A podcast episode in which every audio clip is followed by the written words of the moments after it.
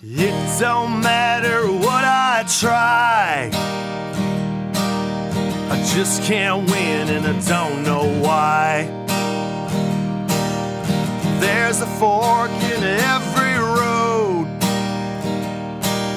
I pick the wrong one and then I go. American loser, yes I am. Disenfranchised from everything. Well, I fall up and I fall down. An American loser the day I was born. Hey, folks, welcome back to another episode of American Loser. My name is KP Burke. I'm a New Jersey based comedian and podcaster. I have a great show here. It's called American Loser. Maybe you guys have heard of it. A lot of you have. You've been here for about three years with us now. If you're a regular loser devotee, we appreciate you. If this is your first episode, um, you fucked up. You fucked up. All right, this is part two. Because you're coming in on part two. Yeah, this is part two of a guy's life. So you got to hear, you know, check out part one at least. Maybe check out some of the other stuff here. But of course, where else could we be to do this show other than at a shared universe podcast studio in Red Bank, New Jersey, Dad? Red Bank, Red Bank, all new vibe here. This is this is awesome.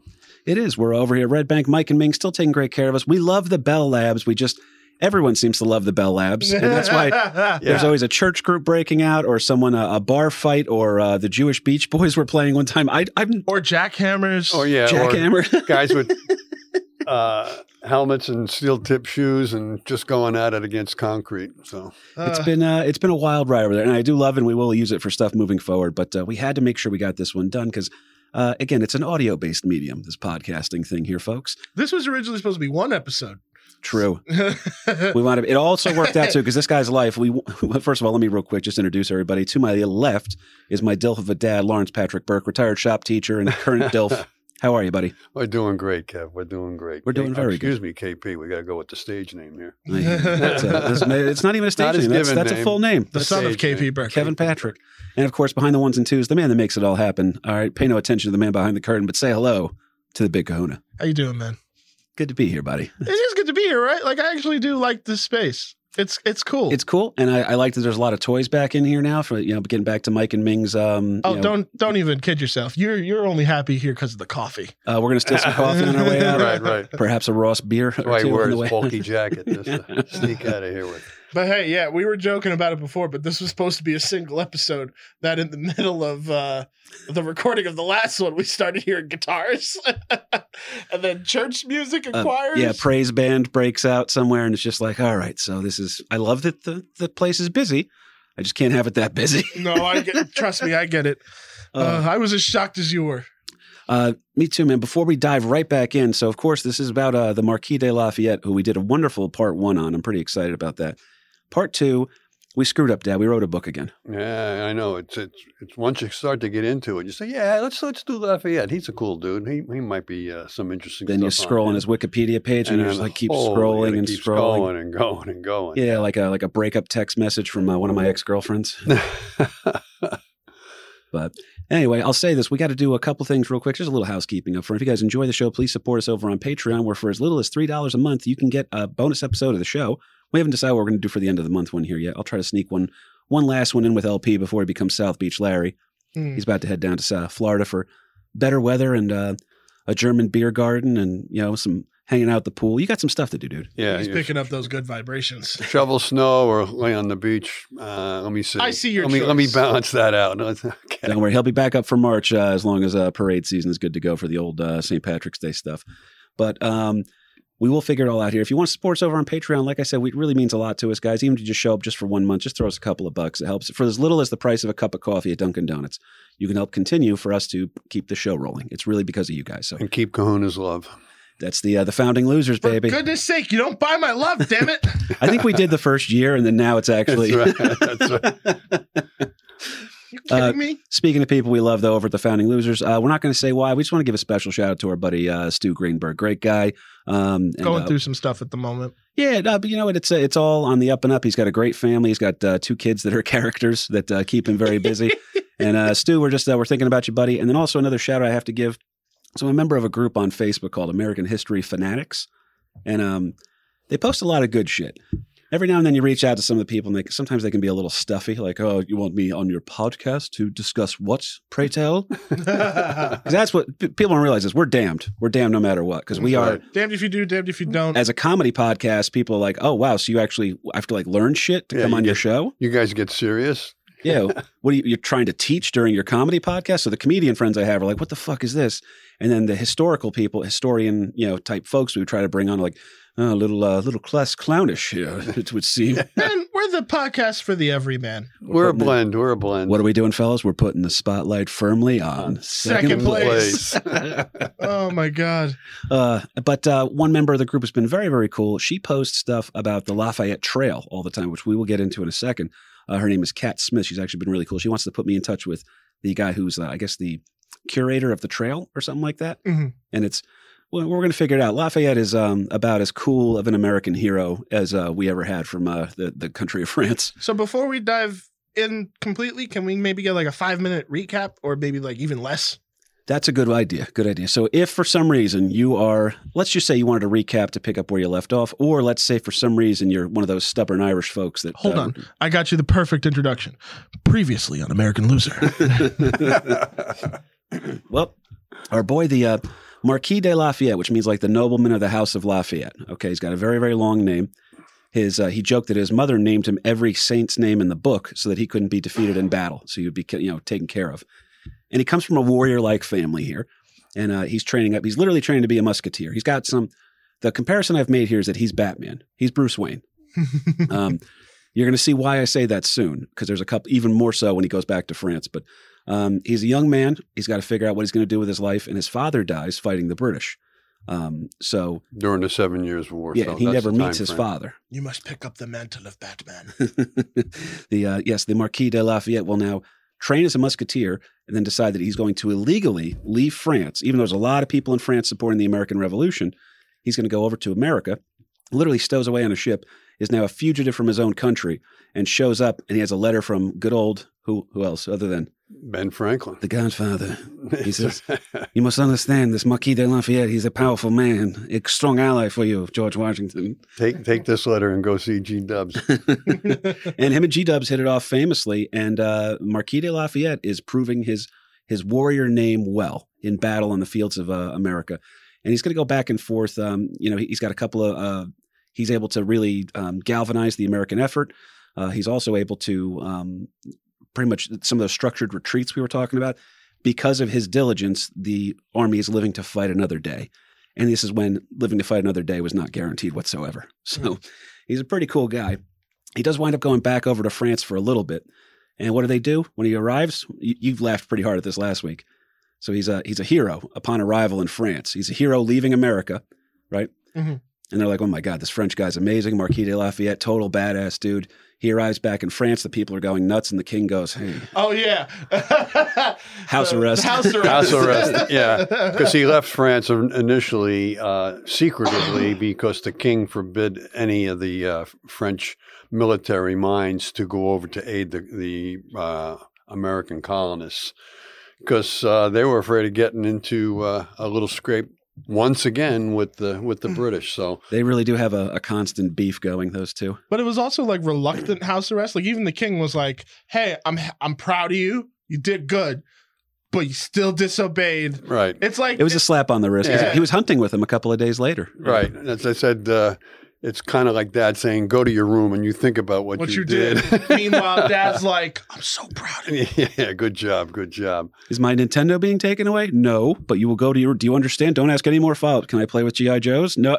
Stop asking questions. But while he's back in France, though, he does convince the uh, the French government to uh, help and send additional aid to the American colonists. So I mean, he he's not not there just to go back and celebrate. He's there once again, still trying to promote the American cause and have the French send additional aid to the colonists. He did. He did. And I will. Um, I stopped myself because I had an example of a time you sent me to my room, but you were proud of me. Well, uh, we don't need to go into that on air. Let's- oh, I get. No one gets Kahuna behind the scenes access. This is going to be great. Um, yeah, well, uh, let's just say I popped a kid in the face, and uh, I was brought. Oh, to, okay. That's a different, I- different situation than what I was thinking about. There's a Yeah. couple, but uh, I got a. oh, me and you have the same story then, because then uh, same thing here, where it was like I got into a little bit of a fight at school, and it wasn't like I didn't start it, I just finished it, and uh, I go home and Dad's like, "Why'd you do that? Go to your room." I'm so proud of you. That's kind of what happened with the king here. That's a good um good way to describe that too. And now he's still trying to help uh, foster the efforts. here. Eventually, Lafayette will come back to the United States, though, and he's going to be he's greeted like a returning knight in shining armor. Like, hey, revolution's not looking so hot. Hey, Lafayette's back. He brought some French fellows with him, and uh, Now, how long is he in France for before they decide to send troops over to help? it's um I- matter of months, but uh, he does come back as the returning. You know, he the, the the Revolutionary War, the American Revolutionary War, is still going on, but he comes back with the with a secret message from the king to be delivered to George Washington, Mhm. and that message is actually delivered in our own Morristown, New Jersey, because uh, Center of the Washington is. Washington is in the middle of his winter encampment at Morristown and uh, uh, divulges the uh, secret message from the King of France that, Mhm. hey, we're sending we're sending shit. We're sending a, a fleet. We're getting we're getting you back up. Right, right. We're sending men. We're sending a navy. We're sending artillery. We're sending we're sending good shit to fight a war with. Now, so you you also left off on a cliffhanger of the last episode, like Back to the Future style. well, he has been sent to. This is a little bit later on in the war effort here. Um, I'll tell you what. Uh, I don't want to spend too too much time on this one particular part because it was a great. Um, it, it's we'll say this in, in playing with the uh, collected uh, metaverse of uh, American Loser. Um, Our loser verse. yeah, if you want to know more about, because he's going to go after Marquis de Lafayette gets sent by George Washington to go hunt down and capture the traitorous Benedict Arnold. So, if you want to know more about that story, we have a full episode on Benedict Arnold. I'm We did in year one. Yeah, So, because unfortunately, despite his best efforts, Lafayette never does get to capture the traitorous Benedict Arnold. Um, but there's going to be a, a couple of things here just to try to get us back into the story because I think we and appreciate that it was a good call on the recap, Cahoons, because we even had to get some of our timeline straightened out here. yeah. So um, Lafayette's back in in um, the American colonies, and the war is now shifting to the south. So um, that's why Benedict Arnold was down in the South, in and around Virginia. Uh, Washington comes to know of this. He sends Lafayette to the Virginia area, this, to the southern colonies, t- with the idea of, uh, you know, go fight the British and capture Benedict Arnold. Unfortunately, the British then pulled Benedict Arnold back to New York, but uh, Lafayette still got a, a shit pile of work to do to um, to slow down the uh, British advance in the southern colonies. So their idea was that they were going to take over the southern colonies and then you know piecemeal collapse the the, the American Revolutionary cause. Mhm. Um, but um, meanwhile, Washington is still back up in the, in the middle colonies, up in the north. So he sends uh, Lafayette the message that do whatever delaying tactics you possibly can until we can get down there. Now with this new French alliance, that uh, let's see if we can't uh, um, defeat the, the British in, in the south because things weren't going real well initially when the British first started going for the southern colonies. But anyhow, um, Well, I got a battle for you if you're ready. yeah, go ahead. Okay. The um, very famous battle here, uh, made famous uh, in its depiction in Mel Gibson's The Patriot. But the Battle of Cowpens will take place in South Carolina. So this is that Southern campaign in the American Revolution that's not going so hot for the boys here. But things are beginning to come together for the colonists, and now the French are again out in full support as the war is starting to draw to a close here. So Cowpens is a big, big moment. Um, maybe made a little bit bigger with a Hollywood budget and Heath Ledger right, and uh, right. Mel Gibson Right. but um, definitely a big moment here. Now, this is going to sound crazy. I don't want to wrap up the American Revolution too too quick, Dad. So I want you to go into any detail you had on that. But we are drawing to a close here um, because there's a, a British general by the name of Cornwallis, and there's a little uh, siege going on at a place called Yorktown. Yeah, well, the, the, British um, are starting to uh, pull back to towards the coast because that's the way they fought the war all along is that they could control the sea coast, but it was inland where they were having some difficulties. And uh, the Battle of Cowpens is proof of that. That they're now pulling back to the coast because the British Navy was going to come in and, and pull them out of uh, whatever danger they might uh, in, encompass. But uh, um, it's Lafayette that realizes that if we can if we can bottle these guys up, we could probably have a, a, a pretty major victory on our hands here if we can bottle them up. So they start um, pulling back towards uh, Yorktown, which was uh, you know pretty predominant or major seaport at the time. So it was a good base of operations for the British with the idea that the British Navy could come in and just pull them out of there if they get into any kind of trouble. But uh, now with the French fleet, they came up from uh, the Caribbean and they um, fight a big naval battle that um, the French win. The British Navy retreats back to New York, but that leaves Cornwallis stranded at Yorktown, Mhm. and they just lay siege to uh, Yorktown. Uh, but it was really Lafayette that caused uh, them to pull back into Yorktown. So, and it was his uh, very positive suggestion that hey, let's uh, let's bring our guys down here and see if we can encircle these guys and and uh, catch them in a catch them in a siege situation. You want to talk about a, a name brand value. So obviously, you know, Mike and Ming of comic book men fame. Uh, we're actually right across the street from the Secret Stash too. So Captain America, Iron Man, the Incredible Hulk, all fighting side by side, pretty common in the Avengers movies. Mhm. Um, in this final Cornwallis surrender, it's actually oddly uh, in response to a failed counterattack. So Cornwallis throws one final counterattack here that gets held back by the Americans under the leadership of Marquis de Lafayette, uh, enacted in the field by General Mad Anthony Wayne, lose reception, and also featuring future uh, treasurer slash aspiring hip hop artist Alexander Hamilton. so you got some name value here on the field right now. I heard that there was also uh, Lieutenant Christian Cortez there as well. different revolution. but uh, with a win for the colonists under their belt and a nice little ambassadorship uh, under his belt for his efforts, they give him an ambassadorship um, to honor uh, the Marquis de Lafayette. Lafayette will return to Europe and shows uh, a, a little. He's very keen. Um, American politics is different than politics anywhere else in the world because there's monarchy, but there's not monarchy. If that makes sense, there's powerful families, but no one family presiding over all. Um, Thank God. this is a yeah. I'd rather not be ruled over the nation of Kardashian. and yet here we are, subjects of it nonetheless. Oh God. Um, I'll say this: this is a this is a good move here, Coons. I think you'd appreciate this too. Um, he's going to use some of his American political uh, ideas that uh, some of his buddies have given him. Uh, Tom Jefferson goes to him. He goes, he goes, "Hey man, you know what you want to do? You know what you want to do if you want to make a move over here." Um, he's in the French court.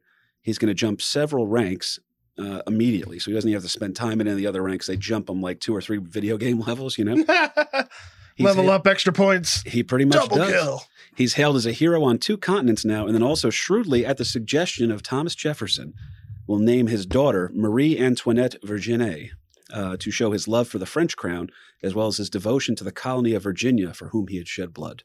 Yeah, for whom he has shed uh, shed blood for, but he is also uh, it also happens to be George Washington's uh, home state. So uh, he names his Jefferson's too. firstborn son uh, George George, Washington. Washington, Mhm. Lafayette, and now his uh, his daughter is now named uh, Marie Antoinette to pay tribute to the the Queen of France Yeah. but Marie Antoinette Virginie, who paid tribute to really his adopted father, um, George Washington. Yeah, you know we got a lot of Jersey pride here. You know, you hear a lot of um, But this just Texas Virginia pride pride. this Virginia stuff's through the roof because uh, people are just um, constantly betraying their nation in favor of Virginia's got to be like a hot chick or something like that, where it's a guy just I left my wife for you. Do you understand? Because it happens twice in American history. Read about the Civil War. Um, but uh, our boy Lafayette, he's now getting involved in the most cutthroat business on planet Earth, Politics. pretty much. Uh, the nice part about it is uh, uh, on the battlefield, um, the bullets and the danger are in front of you. Uh, in politics, it is coming from all angles and usually I behind. would I would say behind more actually. Yeah, right. Are you patting me on the back or are you stabbing, me in the back? Either way, the pain is dull. That's right. He will. Uh, he's going to work. By the way, another good group of guys right here to be working with, and this is how well thought of the Marquis de Lafayette is. Um, he's going to work with the new United States, and has many friends amongst what we are now calling the founding fathers. Names like John Jay, John Adams, Christian Cordes, Thomas Jefferson. See, let me pull the trigger. uh, with Jefferson, by the way, he will work tirelessly to make treaties with France that will allow favorable trade in exchange for debt reduction. Um, you see, the United States owed the French quite a large sum of money, and uh, France wasn't exactly killing it in their own domestic policy at the moment. It was going to lead to something pretty wild, but more on that here in a second. Yeah, and one of the big reasons why France is really uh, in debt is because of all the money that they gave to the American colonies to fight the British. So, you know, they're they're not doing too well. Hey, and you're broke. I'm broke. Let's be broke together. yeah, but uh, if you're broke and I'm broke and you owe me money, where's my money, dude? You know, so the French are looking for their They need to get paid, and then of course there's a, a couple other things. So there's more loser receptions to come. That's But like uh, that's like two crack addicts who are like, "Hey, you owe me money," but he's talking to another crack addict. like, you ain't getting shit. so that's a fire hydrant. Um, uh, but it's uh, it's going to get pretty wild pretty quickly here. Lafayette is enjoying his wild, wild popularity in America. He will tour the U.S., receiving tons of support and cheers from large crowd. He's going to visit with a bunch of his uh, his old buddies. He actually receives honorary citizenship. What state gives him honorary citizenship first, Dad? uh, a bunch of them. I think it was Virginia was one of them. or Maryland is the first. Maryland was the first. Okay. Yeah. Well, yeah, but th- his tour of uh, of America really comes back a little later on. But there's a lot He's of got a couple tours. a lot He's a of popular yeah. guy. He was back and forth a bunch of times, but uh, um, there's there's a, a shitstorm brewing in, in France for sure because things are not going well. As I say, the their economy is in the in the shitter, and the crops there's a, a sub, number of different crop failures, if you will. So But is that also changing how people perceive uh, Lafayette? Like, he's just this guy. He's who's- still well, popular. yeah, He's, he's still popular, but like he's gloated. I mean, I don't know. I, he's still popular, but he's also one of the rich guys. So yeah, if if you're dirt poor and you're you know, you know not making it and starving, uh, and there's this rich guy, it, there's still some there's some level pent of up. animosity. yeah, There's there's a key absolutely. there's a linchpin to this too that kind of has to be stated before we get into the affairs in uh, France that are going to change the entire outcome of the world. But um, while he's in America now, Lafayette is talking about his passionate cause of ending slavery in its entirety, and this is based off of a lot of the issue, uh, the, the works of a, a guy named uh, Rousseau.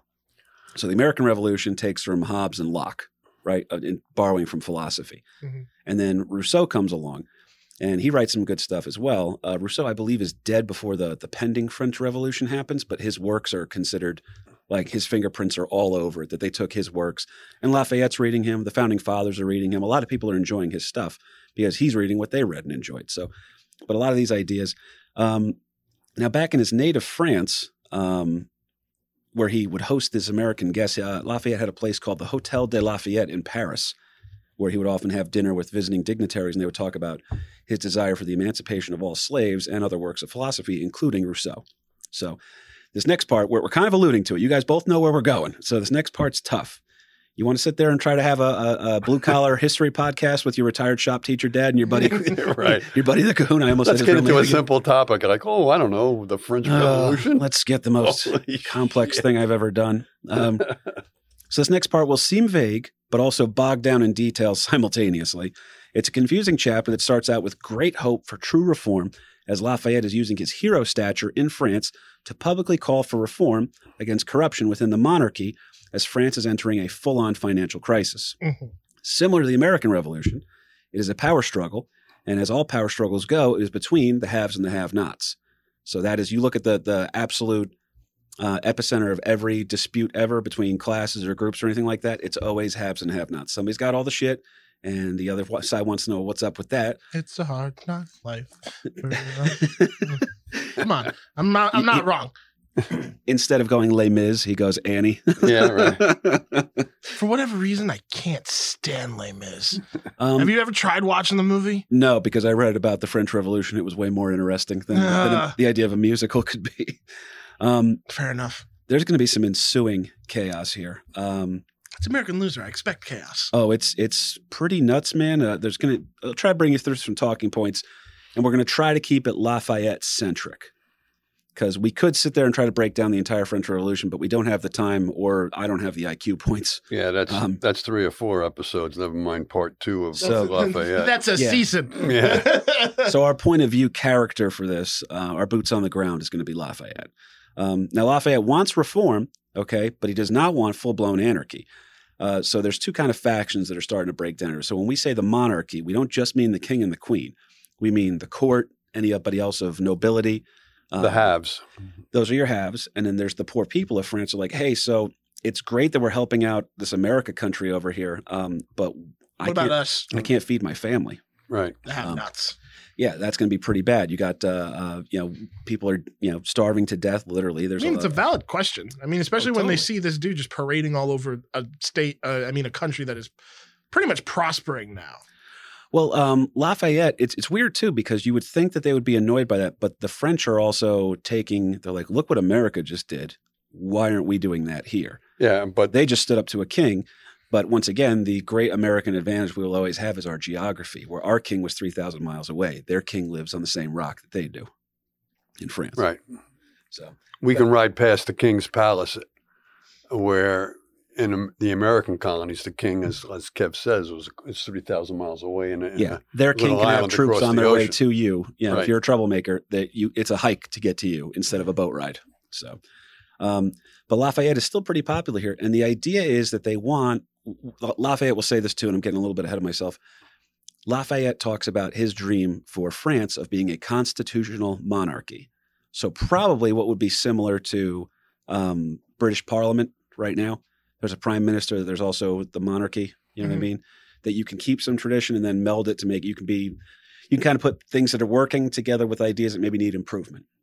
But there's also, as it always happens, every revolution, there's always the radicals that just go absolutely full blown fucking nuts, and the middle ground that most people are sitting on, you wind up taking away numbers from them because they're like, well, I'm not getting involved with this. They're getting a little crazy yeah, a little here. too crazy, right? So- a little too left or they're a little too right. Um, where I think Lafayette is really kind of viewed as the the middle ground. He that is he the wants- perfect moderate. It's like how, and I'm not, I really am not trying to shoehorn this in here. It's like how Batman still works with the police. You know what I mean? He goes, listen, you guys, because if if Batman was the difference between Batman and the Punisher is that the Punisher was just blowing people away, right? Batman's like, let me help you guys out with some of your job that you seem to not really be doing great at. Yeah. Um, right. You guys could use a little help. I mean, But no he- one could touch the man. Anyway.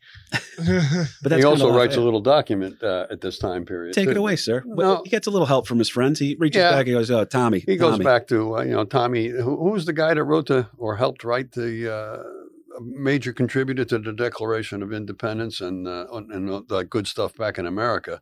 Uh, Lafayette writes his own document, um, and he, I don't know why I'm making him from Jersey right now, but it's Lafayette calling up Jefferson. Yo, Tommy, you got yo, you know that Yeah. remember that declaration You know thing that you did? thing? Yo, down in Philly? down in Philly. Come on, come on, man. You know that thing people went nut. Yo, you got any more of that shit? And he, he coughs up another one. you got any more of that revolution shit? Yeah, yeah, And Thomas Jefferson cra- helps him craft another document, which Uh, is going to be called the yeah. You're going to be a good wordsmith. He's going to help him out with that with that shit. But it's the Declaration of the Rights of Man and the Citizen. So it's it's for everybody. It's not just the monarchy. It's not just the common guy. It's it's Everybody. everybody, everybody, and and part of that is is uh, anti-slavery uh, situation too. That uh, he's always a big push, and you know we can see how uh, he wasn't just talking about or, or words. I mean, he had uh, t- took action while he was. Uh, um, an American general during the Revolutionary War, and he's he's pushing for the for the little guy, the the the unvoiced or the unheralded. Well, like we said, Lafayette does want reform, but not full blown anarchy. He provides this document here. And it's a human rights piece that's pulled um, largely from all the great Enlightenment philosophers, like we just said Hobbes, Locke, um, Rousseau. Um, I don't think you would put, nah, I don't think you would put Calvin in there.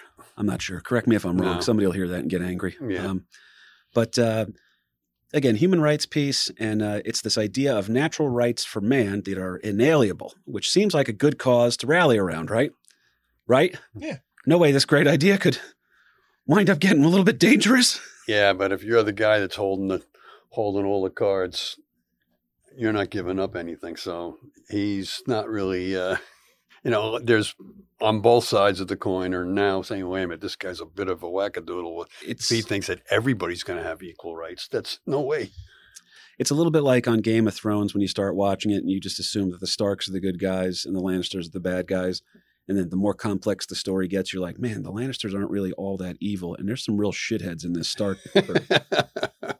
It's Yeah. kind of what You what. start to realize not everything is as black and white as they make it out to. right. oh, totally. This is Disney has not made a French Revolution movie for a few reasons. So Lafayette will present this uh, Declaration of Rights of Man and the Citizen on July 11th, 1789. July 14th, which by my count, three days later, the prison slash fortress known as the Bastille is being stormed. Vive la Revolution is underway. All right. Yeah. Now, the Vive ba- la Revolution! That's Bastille Day, by the way. They celebrate that like it's their Fourth of July. But meanwhile, it's it's not um it's not the great um because the one thing is this for the American Revolution, it was really done by landowners and lawyers that uh, put everything into effect, and they wrote a very very nice breakup letter with the king, and then they had to fight after that. Hey, it's not you, it's me. Yeah, uh, France France is just Actually, it's not me, it's you. Yeah.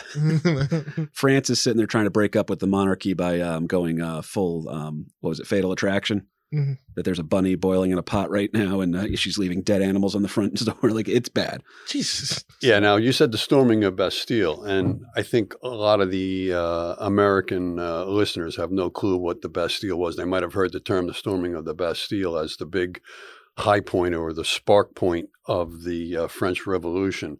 But things are not really going real well politically in France, nor economically. And there's all these different factions the common guy, the aristocrats, the haves, the have nots, all, all this type of thing. Well, the storming of the Bastille, the Bastille is actually a prison. And there weren't a whole lot of prisoners in the Bastille. So it wasn't like this big mob riot was going to free these political prisoners. Um, but it was the monarchy that was throwing people into the Bastille, into jail. A lot of people were being executed, but um, the big push for the for the mob to storm the Bastille was to go after weapons, going after guns and gunpowder, because Once you have control of that, right once you have control of that, you have know, control of the all, situation. all my Second Amendment guys are going crazy that you know they didn't have the common guy did not have uh, any kind of Second Amendment rights or anything like that. So I mean, if you're if you're going to fight a revolution or you're going to have uh, an uprising against the government, whether it's a monarchy or not, it's good to have Some weapons. good to have some weapons. And where did where, where are there a bunch of weapons uh, at the Bastille? So they're going to storm the Bastille, and now the mob has got has now weaponized themselves.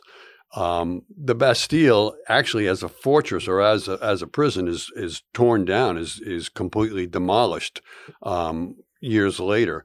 But um, that that night, once the Bastille is stormed, they actually present Lafayette, or Lafayette then becomes appointed the commander in chief of France's National Guard. So he's not in charge of the army, he's not in charge of the people, kind of a thing, but the National Guard, which is really going to be dr- called in to put down some of these riots, or at least bring yeah. some sense of order back to the uh, normalcy back to uh, back in in France. Yeah, Wait, so, who puts that into effect though? so that's going to be the monarchy that's going to put him. They uh, put into Lafayette position. into effect. because Right. they realize he's a true. But here's the. It, this is where it really gets screwy. Um, and keep in mind, like I said, that's within three days. Is it just to like? Is, do they do that so it's like the familiar face? Like they think they'll listen to him? He's him? definitely well thought of. He's the right man for the job in both uh, resume and uh, charisma. Mhm. That they think that he can. But it does get a little bit screwy now because he's going to wind up making enemies on both sides. I'll say this: there's a Ned Stark quality to him. Where remember that the stupid Ned Stark memes where they're like, uh, "You just can't leave well enough alone, can you? You just got to get." Where he got, keeps poking the bear, oh, he really does. Um, it will soon devolve into chaos. and Um, Yogi's not happy about it. Well, he gets uh, uh, voted in as the uh, the head of the Parisian National Guard. Okay, and they're sworn to keep order in the streets. But because the aristocracy knows that they have liberal politics at their heart, because Lafayette's been saying he wants to get rid of slavery and he wants to do with this and uh, constitutional monarchy, so he's really a reformer too. And they're like, well, listen, this guy is is he really going to have the best interest of the monarchy when he's still trying to make change. And now we just gave him an important position. Oh, and by the way, he's got a bunch of men that follow his orders, and he's a, a fucking war hero. Right. So a little bit of chaos. so they're there. like, did we just shoot ourselves in the foot? Well, they're nervous about that. And then on the same side, the mob is sitting there and saying, hey, hey, hey, they got this guy here trying to put down our insurrection now. He Lafayette's going to, you're going to make Lafayette fight us? Maybe this guy's not as cool as we thought he was. So some love him, some hate him. He's an absolute hero in America, but he's becoming a polarizing figure in his own native France. Um, Be- before we jump ahead, though, Kev, I, I do. I found this was very cool that you know at the uh, the day of the storming of the Bastille, he's appointed to be the head of the National Guard, and the crowd, right, the commoners, present him with the key to the Bastille. It's a symbolic thing, but it's this big pound and I don't know. It's over a pound uh, in weight key that's a very symbolic gesture that he, we have now done away with the Bastille. And that key is a, a symbolic representation or a gesture from the people of the, you know, the hopes or, or faith that they have in Lafayette. Mhm. Almost what is an idea that you could take this and if you wanted to lead the revolution, maybe this is our invitation for you to, to lead the uprising. Yeah, but that key, um, that key is then, or uh, Lafayette then sends that key to America with the idea that he's going to present that to George Washington, kind of like a symbolic gesture that this is the uh, The French version of your revolution. the French version of your revolution. And I had a little loserception here Uh-oh. with that too. So that key is entrusted to Thomas Paine. no shit. Now you got to remember a loserception. We did Thomas Paine, T Paine, uh, and after the American Revolution, he's the guy that wrote Common Sense, right? The pamphlet Common Sense, which was very instrumental in in um, well propaganda or whatever. There's the a whole American episode on him, folks. Yeah, Actually, that one's uh if I remember right, that one's Patreon exclusive. So for as little as three dollars a month. Oh, there you go. You get all the back stuff too. Yeah. Um, but Thomas Paine writes. got the key. Thomas Paine writes Common Sense, uh, and now Lafayette presents the um, key to the Bastille to Thomas Paine uh, and to send that over to um, America. But uh, Thomas Paine gets tripped up a little bit, and his trip is postponed. So it's actually delivered by uh, John Rutledge Jr., a planter from South Carolina. But the key is presented to the U.S. president. Who's the U.S. president at the time? George Washington.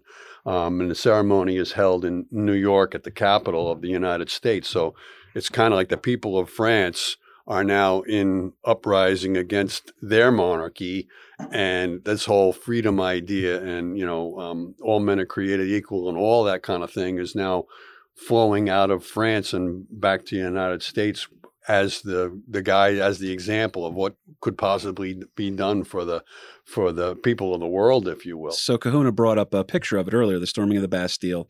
Um, there is a image of uh, if you look down there, so it's the Lady Liberty um, type looking figure, Mm-hmm. and the uh, French tricolor is Whoa. red, white, and blue. So, and it's the storming moving forward. She's supposed to look like Lady Liberty herself. Um, her boobs are about to pop out, which is awesome. Um, out, dude. That's but That's right. but this is um, it, it's all done as this idea of uh, of glory, and that this is a, a move towards freedom. This is similar. They're they're presenting themselves as this is similar to the American Revolution, um, and maybe this is kind of like their Lexington and Concord type like type of a moment. So Yeah, and Anyway. that, that French tricolor, Lafayette had uh, some uh, input on the, the design of well, the it's French red, tricolor. white, too. and blue, folks. There so there's go. some similar stuff going on here. France is saying we like what you guys are doing. Um, you're the the enemy of uh, our enemy, Britain is our friend, and then we kind of like what you guys are. There's a really strange thing. If France's history goes a little bit different, we might have a special relationship with them, uh, akin to what we have now with um, Great Britain, which is uh, what a- what a crazy thing that would be. But anyway, the storming of the Bastille. Uh, now the palace is next. The palace is going to be in Versailles. So um, Lafayette tries to restore order as he is stuck between his leanings towards change, his desired hope for, again, I keep saying this, but it's important. He wants a constitutional monarchy. That means he wants the rights of man to be recognized. He wants them to have a say in the government, but we're not getting rid of the monarchy. Okay? That's important to remember here at home, right? Um, We're not getting rid of it. We're just improving it. yeah, That's we're, right. we're going to fix New and it. improved. That- that's what his whole thing was like. We can fix this. Monarchy guys. 2.0. New release. but he couldn't allow mob rule to overtake the current system that he's sworn to protect. So what's he going to say? Like, hey, you know what, you radicals, we, we want to get rid of this, but I did just swear an oath to the king and God that I was going to protect the king. So why don't you guys just come in here and just kill the king? You know, he can't do that either. He's a man of honor. He is trapped. All right. So France's Batman is stuck right now. He doesn't know what the hell he's going to do. After just barely, barely stopping a riot at the palace in Versailles and using his influence over the mob to stop attacks on the king and the queen, Marie Antoinette, he actually, um, as a, a symbol to the crowd, the, there's people in the crowd screaming as Marie Antoinette shows up on the balcony. There's people screaming, shoot her, shoot her. And my friend Lynn Koplitz always goes nuts about this because she saw the Marie Antoinette movie with Kirsten Dunst, and she goes, "They romanticized her. They wanted her dead. She was a bitch." but um, yeah, she was not a popular queen by No. any stretch. Of the well, she was also an, a foreign broad, And meanwhile, yeah, it, she was uh, Austrian. Austrian, and and France is at uh, starts a war with Austria, and Marie Antoinette has Austrian uh, lineage, if you will, and the king is not a real popular guy as well. And um, again, if you're starving to death, and meanwhile the king is being or king and queen are being portrayed as spending all their money on all these lavish parties and everything else, that's it's that's not a good. And that not a her good famous fit. quote too, Marie Antoinette's famous quote, "Then let them eat cake." Yeah, the people are starving, so that comes let from. them eat yes, cake. let them eat cake. And that was the the what I've read the most consistent take on that is it should it wasn't like a uh, she wasn't insulting them. She was actually just so clueless about how the other half lived. She goes, "Why can't they eat cake then? yeah. If there's no there's no game food, there's no uh, potatoes. The, these people are dying. They have no. Oh, let's give them cake then." that was her kind of a thing. So she was an airhead for the most part. Um, but he winds up. Lafayette actually has to kiss her hand on the balcony in front of the rioting crowd, and then the crowd erupts into applause. I'm like, all right, Lafayette still he's going to do the right thing here. You know what I mean? He's running the show. Lafayette's the guy that we're going to have in charge here. This National Guard is very, very important. Mhm. But you're devolving into um, again. Lafayette's starting to realize, as all pragmatists do during riots, the change you want. Every political movement, every social change movement ever in the history of humankind has always had people that are attempting to create it that were there for good reason. They're there with uh, love in their hearts and the idea that change is something that's going to be good for everybody. And then there's the radicals that are sitting there and they're like, well, we don't have anything yet, but once we do, guess what we're going to do to get it? That kind of a thing.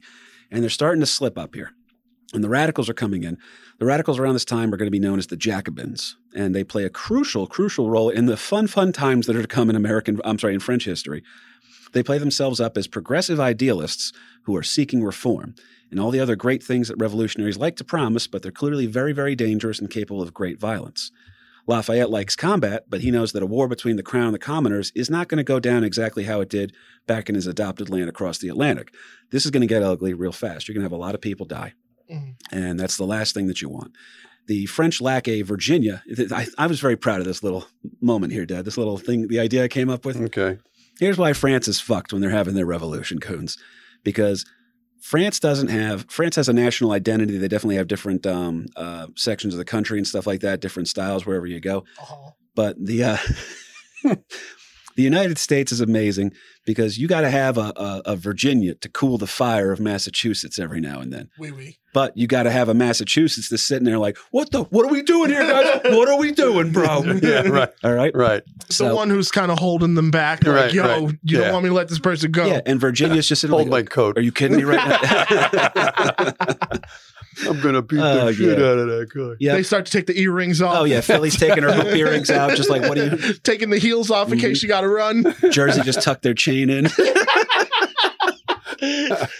but you got to have Virginia guys, guys, guys. Listen, they're, they're just like us over there, man. So you don't have that in order to calm things down over here in France. So what you have is you have the Jacobins, and they are again playing themselves up as progressive idealists. Um, they they don't have. Uh, there's a political club that. That's what the Jacobins are, by the way, is a political club, and they're Yeah, they're playing themselves up to the to the mob, if you will, to the commoners, as all these great things are going to. If you go with us, you know, all these great things are going to happen for you. But at the same time, it's a power struggle. I mean, they're they're they're uh, um, putting out all kinds of propaganda against the king and the queen, who are unpopular to begin with, and now they're just fanning that flame to uh, to get the the mob rule to really uh, go. They're nuts. using some fake news in there. They're using um, now these are all uh, learned folk too. By the way, the Jacobins are the um, oh, what was the term before it was fake news? We talked about this. the the Propaganda? not just propaganda. It was like a paper thing. Oh, yellow journalism. Yellow journalism. Yeah. William Randolph Hearst, baby. yeah. Um, but again, these guys are playing themselves up. They are smart people. These are educated people that are, you know, creating this political club here, and they're the Jacobins, and uh, they're led up by a couple of guys. I'll, I'll get into them here in a second. Personally, as an adult, I found researching the French Revolution to be the most fascinating thing I'd ever read in my life because I couldn't believe it happened, and I couldn't believe it happened so closely to the American Revolution and went so so different. Um, but anyway, uh, so in order to counter that, so Lafayette's going to form a crew known as the Society of 1789. All right. And they will engage in breakdance battles in subway stations all across. I'm kidding. It's not real. KP, you could have kept going with that. And I, but you made eye contact too. I was like, oh, I'm in this. Bastille Day Electric Boogaloo. um, Uh, shake it, don't break it. so uh, Lafayette's Oh, crew is the Society of 1789. And their job is to try and prevent a full on Jacobin takeover because the Jacobins are good. Because that always seems to happen. These things, whoever's pissed off seems to lead the mob. Okay, when I'm, you say I'm not going to take it anymore, kind of a thing. Yeah, when you say they're good, you mean like they're they're pretty damn smart, despite kind of being the bad guys. Well, the Jacobins are very smart. They're all highly educated people. Um, And They- see, it's always the people with the higher education that is always yeah. the most dangerous. Ted Kaczynski tried to warn us. um, but uh, so they're very smart. They're learned people. They're using um, the study of philosophy. They're pushing out these ideas, and they're able to influence some opinions and stuff like that. Um, but the whole idea being that um, this Jacobin takeover could be very, very bad because um, they're realizing that this provisional government that's currently in place right now, it's not going to punish violent acts of its most radical sects against the monarchy. All right, and the key here is that they want to keep the, the people who are coming in for change under the banner of progress that's majority of the country i would put it towards 70% of the country is on board with this. Mm. the jacobins are like maybe 30% of, the, of, of that movement. They're not even a majority within their own cause. And but they're pulling off some violent stuff here or words and, that they're putting out and newspaper articles that they're putting out are leading to violence. So now what they're realizing is that the entire that 70% that's down for change they're not punishing the bad 30% because they don't want a revolution within the revolution. They, they want to have a unified front. they need to learn that with great big word power comes great big, Big word, word responsibility. You're right, if you're, man. if you're gonna speak them big words, you better make sure people know what you're talking about. yeah. It's the truth now. But here's the other thing too. They're not going to feel. It's kind of like when I would watch baseball and uh, the Red Sox um, threw at A Rod, Mhm. and I was like, "Don't make me root for A Rod now. I'm a Yankees fan, but don't make me root for him." And then you know it, it puts you in a weird spot. So to try and dumb yeah, it down, J Lo away from us, and then she went back to Affleck. So fuck him. it's uh, as uh, Boy, we're a long ways off from Lafayette, though. Let's come. Let's bring no, it we're, back. we're, we're no, we're, good. still in the ballpark. All right, believe it or all right, All right. So okay. wait, what does our boy actually think of this? This uh these the rise in the how do you say it? The Jacobin? the Jacobins. The yeah. Jacobins. So you got Jacobins. So here's what I'm going to do to break it down. We're going to reestablish some terms here, Dad. We're not too too far off. All right. I know All right. one big booty Latina can disrupt a lot. That's right. I mean, Um, it's it's obvious. Yeah. to try and dumb it down here, the growing tension is between the royalists who want to keep the monarchy in power Yeah. and the Jacobins who are looking for a complete overhaul. right. Neither side is too pleased with Captain France himself, our boy, the Marquis de Lafayette. So when Lafayette takes on a new charge and title, by the way, they, they have this little ceremony for him and stuff like that.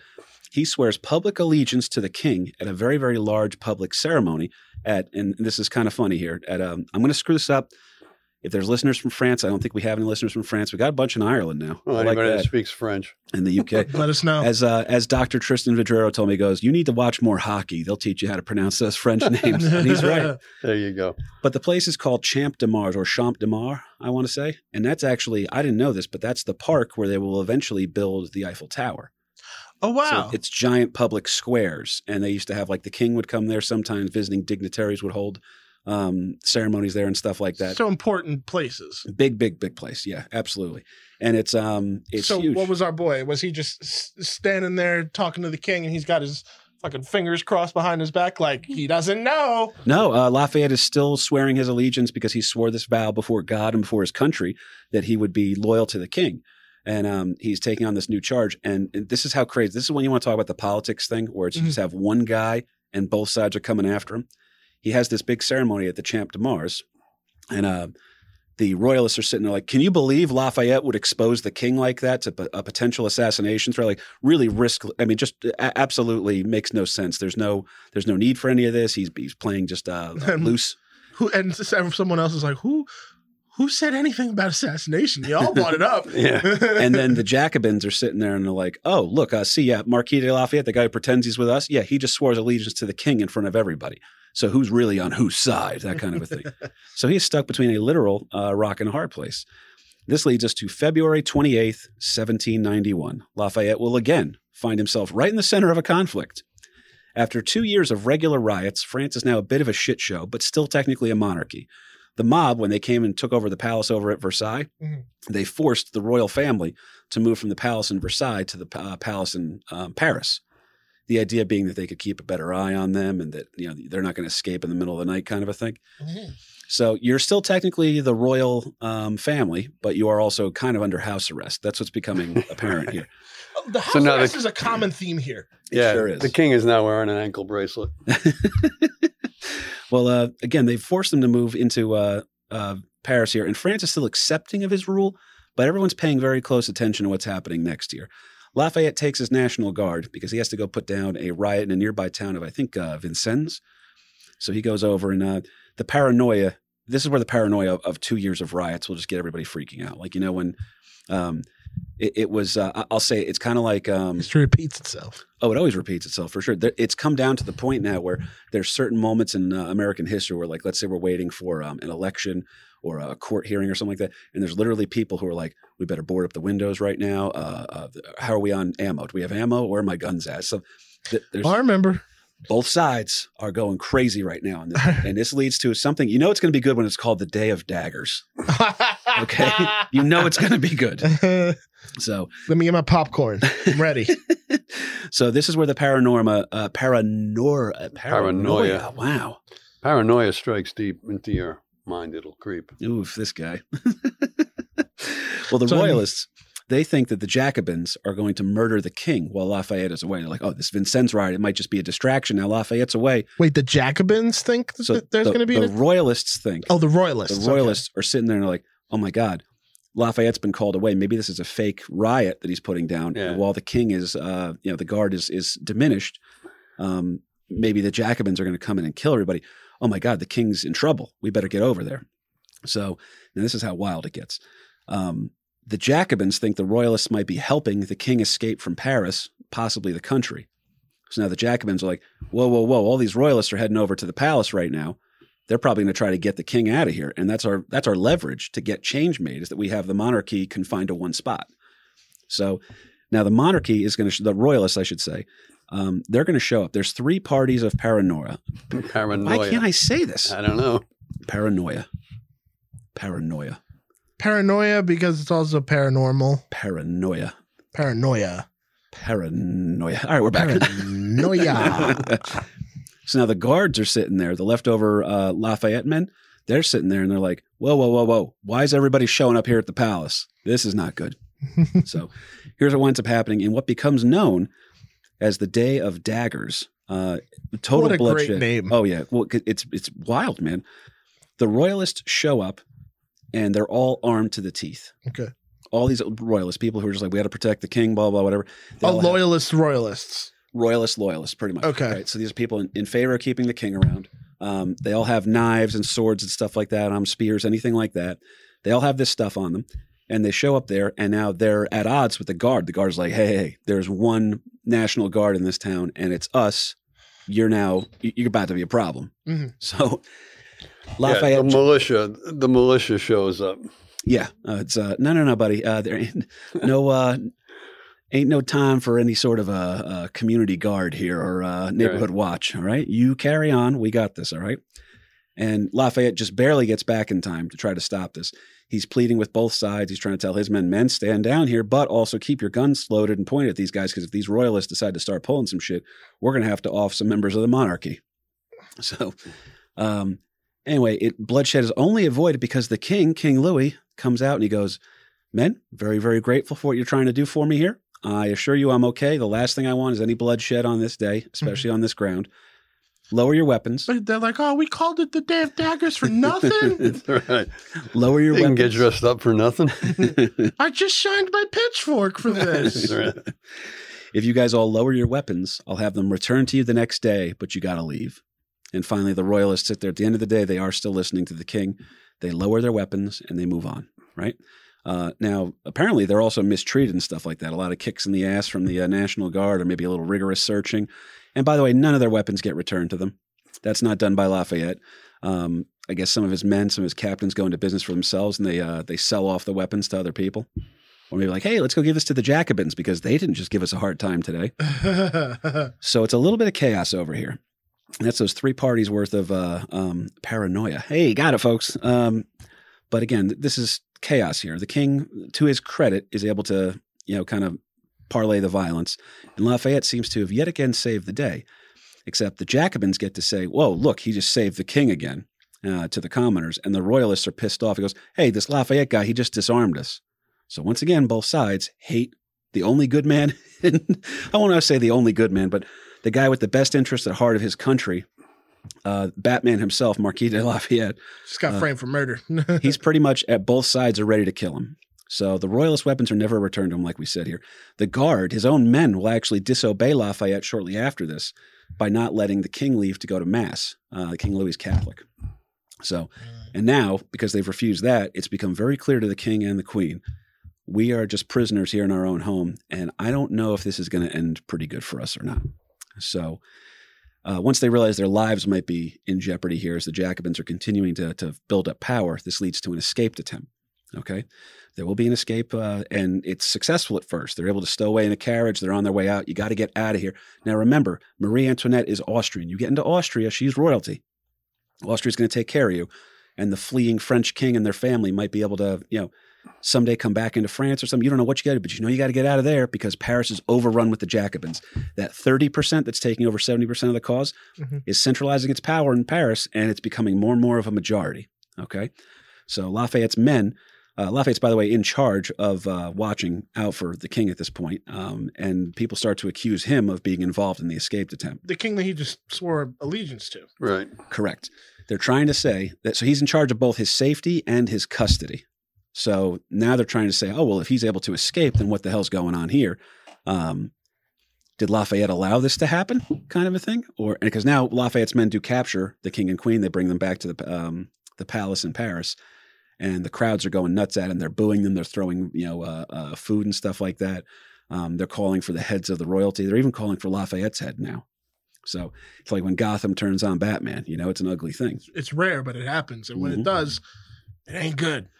So I'm going to get a couple of names going in here, LP. You and me watched a documentary on this uh, a couple of years ago that really opened my eyes to the whole thing, and I just did some heavy duty reading after this. But um, Lafayette is uh, now getting uh, scapegoated in uh, all the local papers by big names from the Jacobins, such as uh, Georges Danton. Uh, and Danton is a, he really is a complicated guy. Depending on who you talk to, he's either a giant asshole or um, a kind and generous man who just wanted to help his country. But isn't that how all revolutionaries are remembered? Um, the other guy is Tune in next week with uh, another episode of French Loser. Yeah. Well, uh, Danton, he actually is only kind of well remembered in history because of his unfortunate end. This next guy is largely just considered um, evil. Maximilian Robespierre. So Mhm. Robespierre is the mastermind of this whole French Revolution thing. The two of them are very educated progressives, and they're calling out loud for the death of the monarchy and arguing publicly now that Lafayette is either a traitor for allowing the king to escape or an idiot because he allowed the king to escape. Either way, this revolution doesn't need him around anymore. So that's bad news. Yeah. Uh, an exact quote from Danton France will be free without you, Lafayette, either way. So pretty much saying, get the fuck out of our way. Yeah. Now, with the public support for Lafayette diminishing and the cries for the king's head growing louder and louder, um, again, I, I don't mean to keep making comic book references, but it's easier for me to explain stuff if I say, No, it's it's. I mean, those. St- if we're gonna get into the comprehension of it, that's a whole other discussion. But like, it's easy to place those archetypes in those stories because they've they are our current gospel. Like a lot of people. "Ooh, can, did, look at this motherfucker." I mean, Wow. it's true, but like you look at those stories and you can apply what they've what's happened in them in any time period like stories got to come from somewhere. So I mean, we're relating it to comic books because it's just easy to comprehend for us right now.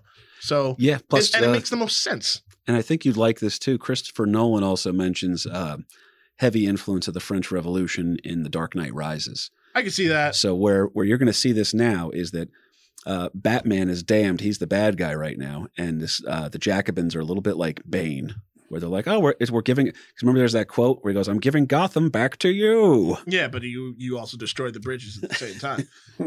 Yeah, that's uh, you're going to see some stuff going on here. Listen, the American Revolution and the French Revolution both were birthed from the same idea and the same philosophy. One of them ends in the creation of one of the most prosperous nations and the great hope for change in the world. Uh, the, the, the, what a lot of people would call the, the last great hope of humankind. The other one leads to something called the Reign of Terror. So there's a little, there's some problems in here. yeah, Um, quite get it right. there's uh, public support for Lafayette is absolutely diminished, and Robespierre and uh, Danton are ushering the early stages of what will be known as the Reign of Terror. Cahoons is my favorite part. Okay. Uh, there, there's a, a motif, if you will. We'll call it white girl Instagram. You know what I mean? Classic white girl Instagram, where Yes. here's a post of me looking out at a mountain range, or here's me making sunset. I'm so heartland. zen right now. That's a yeah, just Hashtag yoga. uh, it's a picture of a coffee It says "much needed." Well, what do the white I'm girls? my first podcast today. hey, hang on.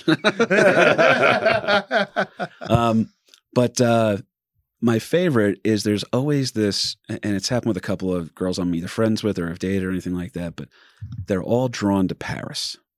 All of them. They have this affinity for France and they think it's so sophisticated and all this other stuff. And there's always a picture of them in front of the Eiffel Tower, usually them trying to like put their hand on the top of it or something. And guess where they're taking that picture from?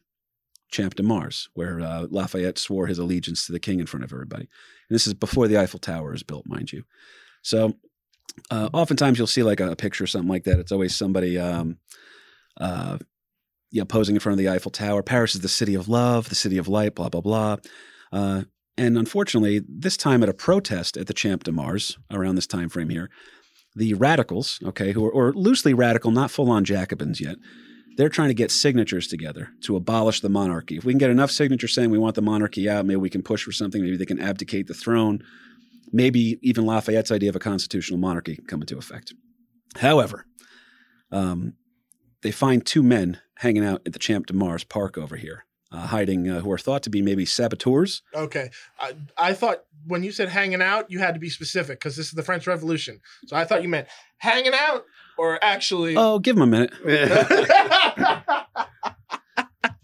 They're thought to be Uh. saboteurs, spies, or even terrorists. Somebody thought they were maybe hiding explosives there to try to blow up a bunch of the radicals here. Those damn Scaleri brothers. The uh, the men are quickly hung without a trial, and their heads are placed on spikes in front of everyone to see. This will become a motif, you know. yeah, right. Yeah, it's a little bit a little bit creepy here. Now, a as, little? as the crowd just legit murdered two people, Lafayette and the National Guard, they have to come back down and restore order. They have to. All right, two people just got murdered. There's no way the National Guard's not going in. This might be just what the mob wanted. An assassin will make an attempt to shoot Lafayette. So an assassination attempt is made on the head of the National Guard. Okay, the Marquis de Lafayette, but the pistol misfires. The guard will then fire. Uh, when I say the guard, I mean the collective National Guard will fire into the air in order to try to force the mob back. The mob becomes more and more frantic, though, and stones and other things are being thrown at the troops. The protest uh, turned mob, turns riot. Uh, it's now violent, and Lafayette and his men are forced to shoot at the crowd. Now, you want to talk about fake news, you want to talk about yellow journalism, you want to talk about embellishment. Lafayette and his men, as well as sources close to him, estimate that unfortunately uh, upwards of 10 people were killed at Champ de Mars. Mhm. Okay. Um, the Putting down the riot. Exactly. The Jacobins run the story, and a guy by the name of Jean Paul Marat, who actually has a disease where he has to live in a bathtub because he has like skin rot or something like that. Uh, I'm not making that up. Uh, Yeah. yeah, he's a he's a weird guy. Um, he's a newspaper magnate of the revolution. He will write. He goes, "I have it on good authority that over 400 bodies of men, women, and children were dumped into the river last night after Lafayette massacred them at the Champ de Mars." Oh, no. So the people are in a full on riot now. Okay. Uh, martial law has been declared. The Jacobins have gone into hiding. Rioters will attack Lafayette's home and attempt to kill his wife. He is now public enemy number one amongst the people that used to hail him as a hero. Lafayette will resign from his post and return home to his home province away from Paris. Here, he will be given command of a military unit, but unfortunately, it's made up of mostly Jacobin supporters, and he is unable to perform any military. Uh, uh, pretty much, he can't put together a good unit because the Jacobins are all like, "Yeah, fuck you," yeah, that kind of a thing. You're not going to have a good unit. It's like having a, a football team with a, a coach that they don't respect. You can tell the effort goes away. They're not very disciplined. They don't play well. They run it on uh, fourth down with 14 seconds left, right up the middle on a draw play with no timeouts left. Shit like that. Um, but they're at war with Austria right now, and these undisciplined soldiers are not giving him anything to work with. Lafayette goes, I know what I got to do. I still have the people still know what I want. I have a good reputation here. Let me go to Paris and plead my case in front of everybody. Lafayette goes to Paris and makes a speech damning the influence of the Jacobins before the National Assembly. And the brain trust of the revolution, those uh, eggheads with bloody hands, the likes of Marat, Danton, and Robespierre, um, they quickly call Lafayette a traitor and the mob start burning him in effigy. So Lafayette goes, Let me just go in here. Let me try to smooth this over, you guys. And he walks in and literally goes into a room to say, These Jacobins are a bunch of assholes. But he's saying it to a room full of Jacobins. Jacobins. Yeah. They've gotten too much power now. And Lafayette goes, Let me have a meeting. Let me get together everybody who's still on my side for this thing. And very, very low attendance shows up. And Lafayette goes, All right, so I got to get out of Paris. Um, and he bails as quickly as he can. Paris has fallen, and soon with it will the monarchy. Robespierre and the reign of terror bring about the regular use of the national razor. You want to guess what the national razor is, Cahoons? Oh, it's the good old guillotine. That's it. give him the axe. Give him the axe. They will behead the king. They will behead Marie Antoinette. They will behead the supporters of the monarchy, and eventually, absolutely anyone who doesn't agree with them on almost any issue whatsoever. So even when they first get the monarchy completely removed and the Jacobins are in power now, remember that 30% I said Mhm. that they had the influence over? Well, now the 40% saying like, all right, cool. So now we can start to do this. Maybe we'll have this guy. And then the 30% goes, yeah, I don't like that either. And they start giving them the national razor. See, So- it's also if you want to bring it to modern times, the how hair trigger it is because I actually know this. It's like it's like talking about your favorite Netflix shows that's like pop, like super popular right now. Like I could be like, oh, I love Netflix and I'm the one in power.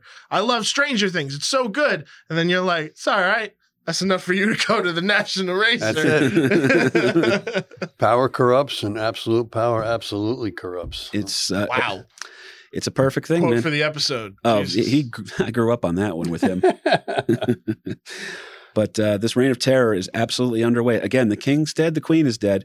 Um, and this mob, they're really great though. They they make sure to make sure that the kids can watch the um, the the deaths going on. They brainwash the kids to think that they're not actually uh, descendants of the royalty. You know, it's just some ugly shit. Picture And all the we're also stuff. at war with Austria at this point. France is at war with Austria because Austria invades uh, France. So we got that little uh, caveat in the background too, overriding all of this. Very much so, which is why Lafayette realizes Paris has fallen. He's got to make his way out towards Austria because it was okay if, if people were trying to escape. France is almost like uh, uh, there's human rights violations going on here. So now people are trying to get the hell out of France, and Austria's like, well, listen, that's okay as long as you're not holding arms against us. But Lafayette's actually able to get over the border into Austria, and once again stuck in the middle here. Stuck in the middle with you. Sorry. Well, because they capture him and he goes, guys, I got to get the hell out of France. They're trying to kill me over there. And they say, hey, hang, hang on, aren't you that American hero, uh, French hero? Why would we let a French general come hang out in Austria? There's a little suspicious while we're at war with you. And now Lafayette, uh, once the king of, uh, I'm sorry, once the, the the hero, if you will, of two nations, is now imprisoned. Okay. Lafayette is seeing his family imprisoned in France. His name is destroyed. He's being burned in effigy by mobs that once hailed him as a hero.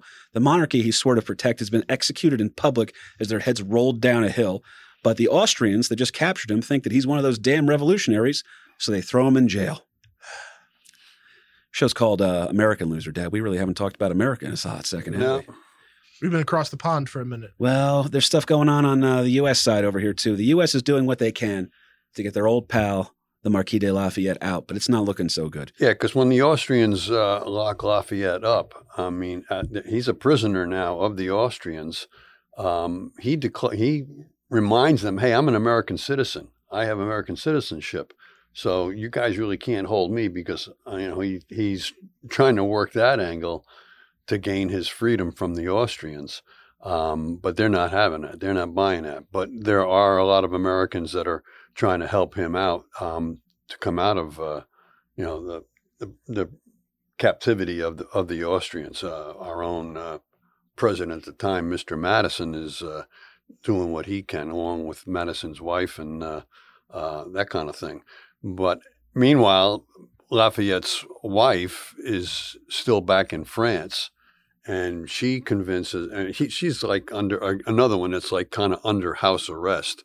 But to show you what kind of a person she was too, she um, she asks to go to um, Austria or under the Austrian influence to be with her husband, and her, her husband is not in any palace or anything like that. He's in prison in, in horrendous conditions, and she steps up and wants to be with him along with the daughter. And I believe they ship the son. The son they smuggled to America. Yeah, the son, and who, who is who is George Washington Lafayette uh, is smuggled off to America for the safety of America. Who's taking care of him while uh, while Daddy's in prison and Mom's in, in under lock and key? Teddy motherfucker. Not quite, but George Washington. George Washington is kind of like the the foster father of uh, George Washington Lafayette. In West France, born and raised. yeah. During the Revolution is where I spent most of my days. he can't help. He's about to finish the song. No, I'm not. I'm done. I'm forcing the end here. Well, the U.S. is they're they're doing what they can for our boy. G Dubs is the president, and while James Monroe, future president, is the current minister to France, and Tommy Jefferson are able to figure out a way, like, oh, hey, we actually owe the Marquis some money for his efforts during the American Revolution, so we're actually going to pay him. And because we held back on the money, we're actually going to give him some interest on that. So he's got money coming in that's allowing him to get some privileges in prison, but it's still not a great look here. Um, through the back channels, like we said, his son is smuggled to America, and his wife and two daughters actually are going to be able to live in confinement with Lafayette. The Marquis had attempted to escape from prison earlier that year, uh, and due to that attempt, was no longer really being treated with um, the white glove prisoner treatment. He's in full Yeah. prison here. So imagine you're getting uh, you got dire straits here. You're in prison in another country.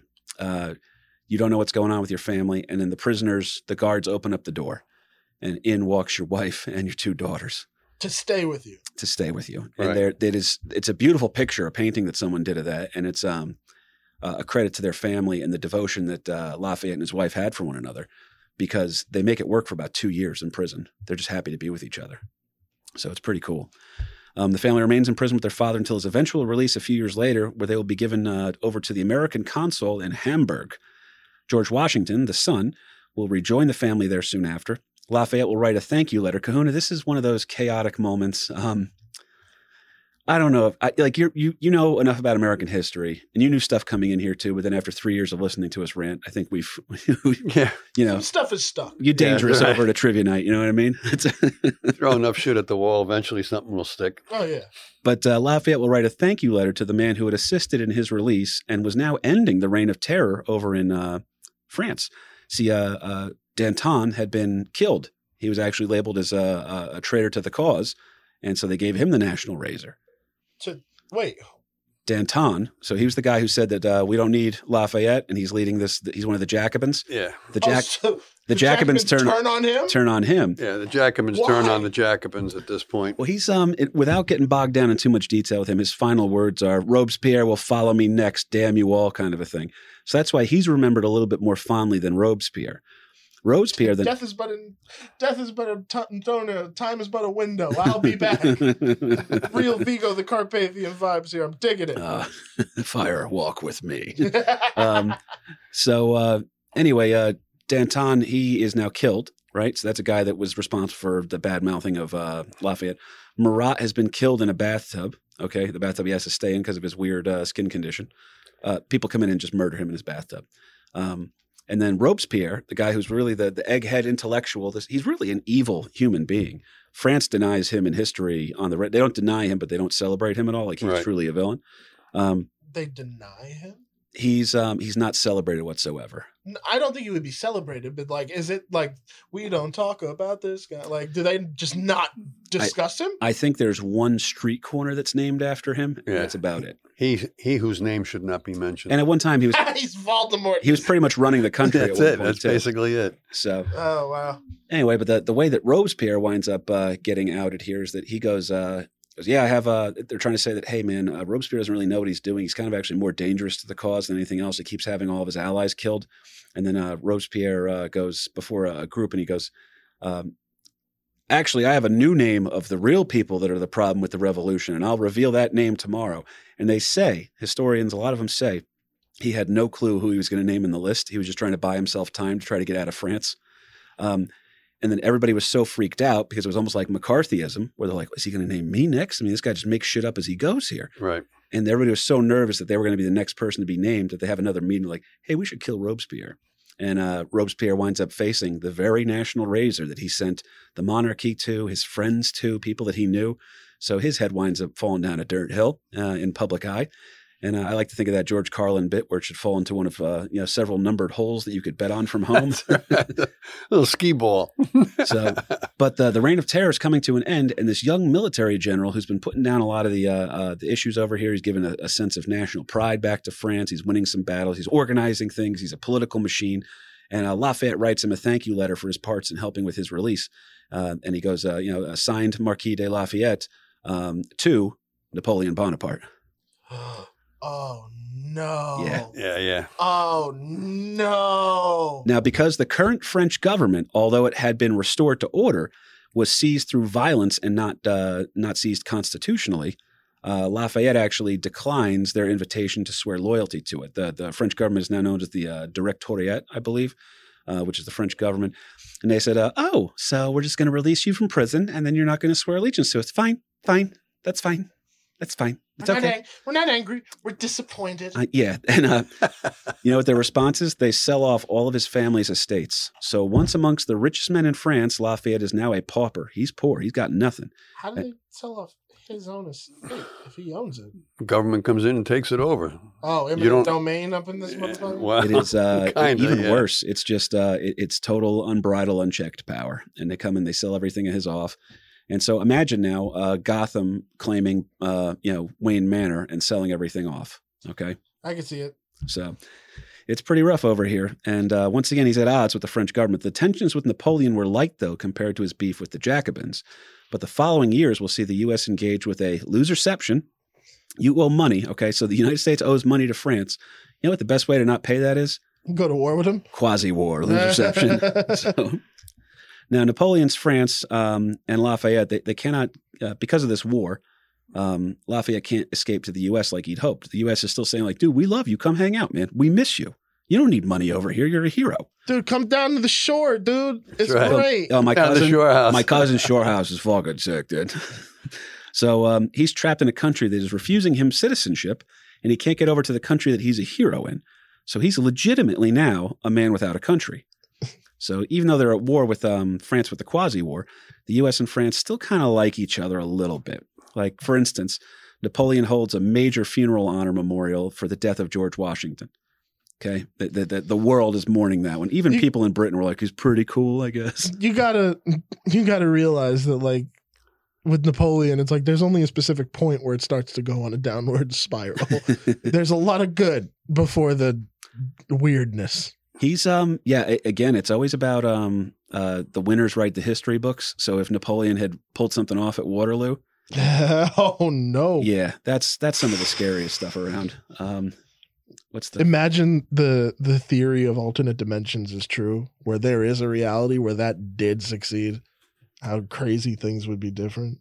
I don't want to the hell's the name of that family there's that one rich Addams British family? family? no there's a very rich British family um oh my god I can't believe I'm blanking I'll think of it later but there's an inc- there's an incident at the Battle of Waterloo where um, you see the greatest power grab for money in the history of humankind and we're still suffering from it Oh Um, God! I'll think of it on the way out. But uh, so Thomas Jefferson actually uh, is able to. You know, they wind up. We know what's going to happen here. Napoleon sells us the Louisiana Purchase, right? Yeah. So Tommy Jefferson, put, you know, puts it together. He gets it all hooked up. By the way, the more I read about Jefferson, the more I like about him. Man, he really uh, he understood. He goes, "Listen, I'm a hypocrite for what I believe here right now. So um, we need to expand our country."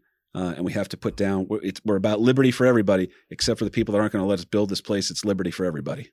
So he's he's got some confidence, especially Yeah. with the Native American. He at least is is culpable in what he says here. He, he admits that. So Um, Yeah, but Thomas Jefferson makes a deal with uh, Napoleon. with Napoleon, Mhm. and Napoleon's strapped for cash. Plus, he's he's fighting a war, and he doesn't want to take it to a world war, which would be, you know, once again he's on on the North American continent.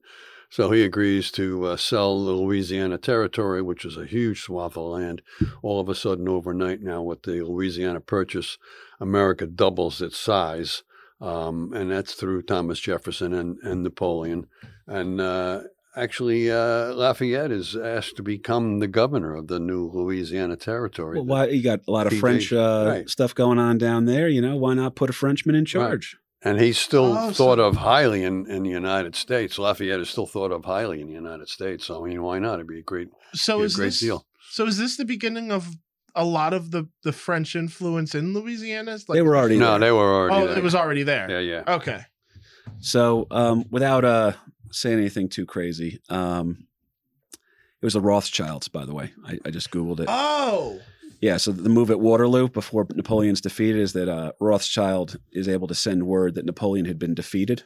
And so um, uh, he gets word back to London, and then all the bankers pull all their money out that Napoleon, I'm sorry, that Napoleon had won.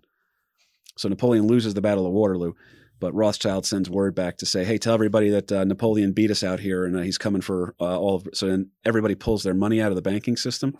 And then the Rothschild family is unable to pretty much buy up the entire economy uh, for pennies on the dollar because of bad information. Yeah. So little little chaos over there. But uh, anyway, um, now Lafayette declines this uh, invitation to be the governor over here, but writes many letters to his American friends, and his reputation in America remains very positive, while his name in France starts to get restored over here. Um, little personal tragedy for him here. His wife will sadly pass away, uh, and I believe her her final words to him, uh, "I am all yours." Because they were absolutely. I mean, keep in mind these people were they were married when they were fourteen and twelve Right. they were in love, man. Um, that's like high school sweetheart shit, but like junior high school sweetheart shit. She yeah. showed up to prison Right. Mhm. to, To be, be with, with him. Yeah. And I was clowning these guys in the last episode. Now I feel bad. No, she is. She is to use the term ride or die. She's ride or die. Oh, without a doubt, man. That's you got to get somebody, get somebody who looks at you. uh, but um, his wife does sadly pass away, and Lafayette will spend most of his days at a uh, property known as La Grange. All right, where he will uh, spend his day jamming out to ZZ Top and being visited by American dignitaries. So, uh, and it's cool. A lot of the big names from America, when they go to part of going to France, is we're going to get some, uh, we're going to get some good French bread. All right, we're going to hang out, maybe see the sights, and you got to have dinner with the Marquis de Lafayette, man. You gotta. But uh, shortly thereafter, Napoleon will abdicate his throne after his defeat at Waterloo, and while his brother winds up living in New Jersey, not kidding, Napoleon's brother winds up being relocated to New Jersey. There you go. Hundred percent true. Where? Uh, I want to say it was West Jersey, like Germantown or something like that. They sent him to, but um, it's pretty funny. It's a hundred percent true story. Uh, my buddy Nick Bueller actually mentioned that to me. Um, but uh, it's pretty nuts, man. Uh, you can't bring, even though Marquis de Lafayette is able to arrange for Napoleon himself to come relocate to America, potentially to wind up in Jersey as well. Um, Great Britain is saying, not a fucking chance. Are we allowing this guy that we just spent the last you know 30 years dealing with to go live in the country we've been dealing with for 50 years? All right? So no no no no no. We're not letting you guys all hang out and have a powwow together on the other side of the atlantic where we can't keep eyes on you. So napoleon will wind up spending his final days over at uh, st helena's instead. Um, but america's getting up there in age now cahoons. Uh, it's about to turn the big 5-0 you know? And 50 that's a that's an important age for you know people start thinking about well what's our legacy what were we all about what are we all about now hmm you know? And uh, America goes, you know, it'd be a great 50th birthday present if we could get Marquis de Lafayette back over here just for one last party, man. So uh, they want, Does he at this point? well, they, uh, I'll, I'll actually check, but um, they want to see their badass French born war hero return for one last big party. What is he in his forties? He's an old Uh, man. he's up. he, he actually lives a Uh, relatively ripe old age. He dies at 76. Yeah, he's Wow. he's in his 60s at Mhm. this point. So he's he's definitely an old man. Uh, his wife, like we said, has sadly passed, and uh, that has a big effect on him too. He spent a lot of time alone. You know, he does have the, the visitors coming through, and he's still involved in French and politics. where is he though? Like stay like where is he staying right now? La Grange, okay. yeah. So he's um he's still in France. He's still working uh, towards the cause of liberty and stuff like that. But um, he's going to come back over to uh, Estados Unidos for one last good uh, uh for you know a good party here, and I thought this was quite telling. Now, this pe- people always forget this too. This is why the French Revolution is not as impressive. Actually, it's more of a horror story. It is the nightmare, uh, demonic version of the American Revolution. Because the American Revolution had some weird stuff going on. We've had good presidents, bad presidents. We've had moments in history that are good and bad. Um, but when the French Revolution ends in uh, a reign of terror, uh, an emperor who almost takes over the world, and then a Bourbon restoration, Bourbon restoration meaning that the the the, the king is back in power again, but you're going to have a little bit of a constitutional monarchy now. So Lafayette's actually kind of getting what he wants, but it took a long time and a lot of bloodshed. Um, this king doesn't really like the idea that Lafayette's going to be leaving as a hero from France to go over to America and be held as another hero because that might you know usurp his power because it's a very weak monarchy right now. Yeah. And uh, crowds are kind of trying to assemble down at the docks to see the Marquis off. Because if you can get Marquis de Lafayette to wave to you, man, I mean, that's like the equivalent of seeing, don't know if you saw that video, The Rock pulled up alongside of a Hollywood um, uh, uh, tour tour bus and just waved to everybody and they just went fucking nuts. Yeah. That's the level of popularity Marquis de Lafayette has. And when he is trying to Even to at his old age, oh, even more so now because he's becoming more and more celebrated. distinguished. Oh, totally. That guy's a living legend. You, holy crap, I got to see him. I've been hearing about him for years, kind of a thing. But the king will not allow crowds to meet there and forces the military to disperse the crowd because they don't want to have him heralded away in, a, in such a, a manner here. But our boy's coming home, Dad. What's going to happen? He gets he gets back across. He, he's almost into. Um, he's almost back on uh, uh, American soil here. And what happens to him? Oh Um, no. No, it's good. No, I mean he's he's invited. Uh, Lafayette is invited by uh, Monroe to come back to the United States. I mean, again, you're right, Kevin. Uh, the United States is getting up in age. They're now like 50 years old, and um, there's kind of this idea that we need somebody to instill the the spirit of 76 in the next generation of, of Americans that people are forgetting. It was 50 years ago. So, I mean, maybe my grandfather fought in that war or something along those lines. But, um, you know, and, and United States is certainly having their own difficulties. But um, he's invited back. Um, he's the last surviving major general from the American Revolutionary War. You got to remember, he was 19 years old when he came over from France to the United States. And now he's in his seventies. And so now, well, he's in his 60s. late late sixties. He's in his late sixties. So, and in late sixties at that time frame, you know, in those in those days, if you will, you're you're definitely getting up there. Um, but uh, he's invited back. He he does come over. He, he his first stop is going to be New York. He is like the rock star, unparalleled. Well, hang on. Didn't you tell him that he gets intercepted?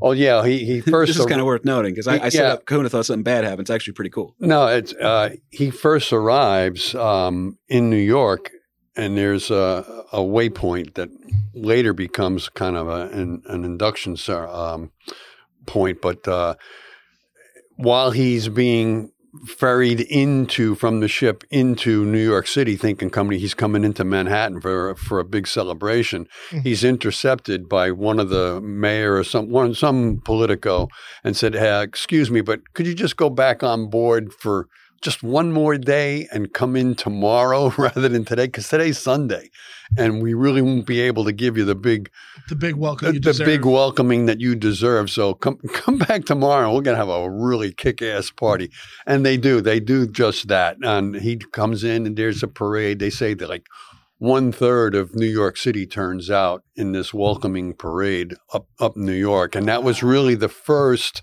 Um, uh, parade of heroes or you know that uh, nowadays we might call well, nowadays we don't even have a ticker tape anymore but what would become the ticker tape parade down in The the, Canyon canyon, of of Heroes. heroes, in in, uh, in Manhattan Lafayette is really the first guy to ever have that uh, done to them. But he then makes a tour of the United States, which is 24 states at this particular point. So we went from the 13 original colonies to now 24 states. And he is the rock star. He is the hero um, everywhere he goes. He goes up to Massachusetts. Um, he's involved with um, um, a ceremony where they're raising this big, uh, big uh, tribute to the Battle of Bunker Hill.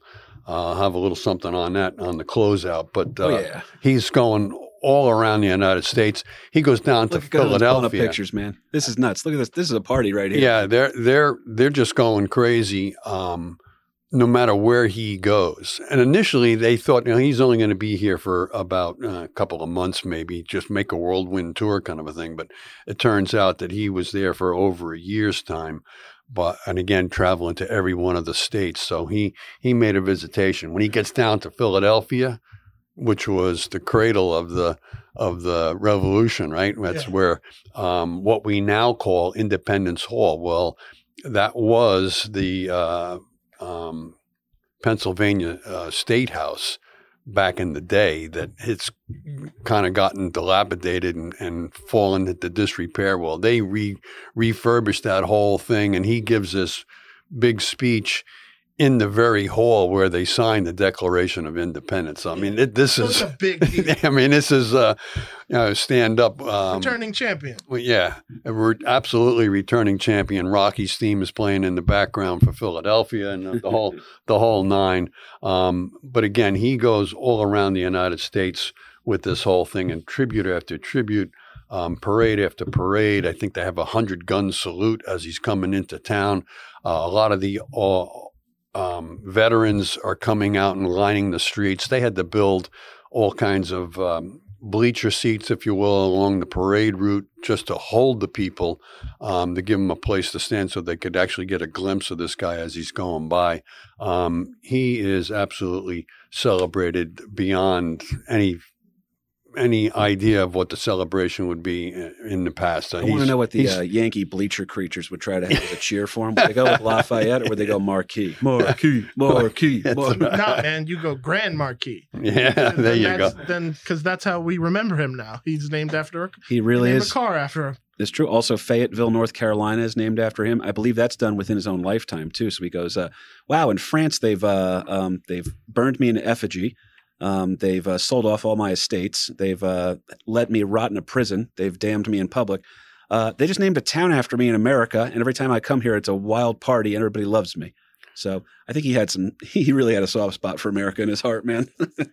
Yeah, I mean, and again, wherever he went, he was um, just uh, venerated. That uh, he traveled more than six thousand miles. I mean, by today's standard, that doesn't sound like much, but back then, you're you're going down a dirt road for six thousand miles. That's uh, that's saying something. And uh, um, when he gets to Yorktown, there's a very touching moment um, when he. Um, embraces a, a free man of color who, who adopted uh, Lafayette's last name to honor the Marquis.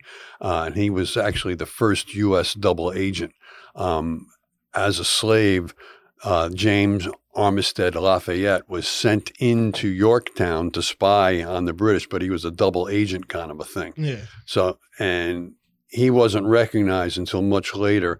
But when he gets to Yorktown, this guy happens to be there, and um, Lafayette gives him a big hug, a big embrace, and everything else. And uh, um, you know that story is is reported throughout all the papers.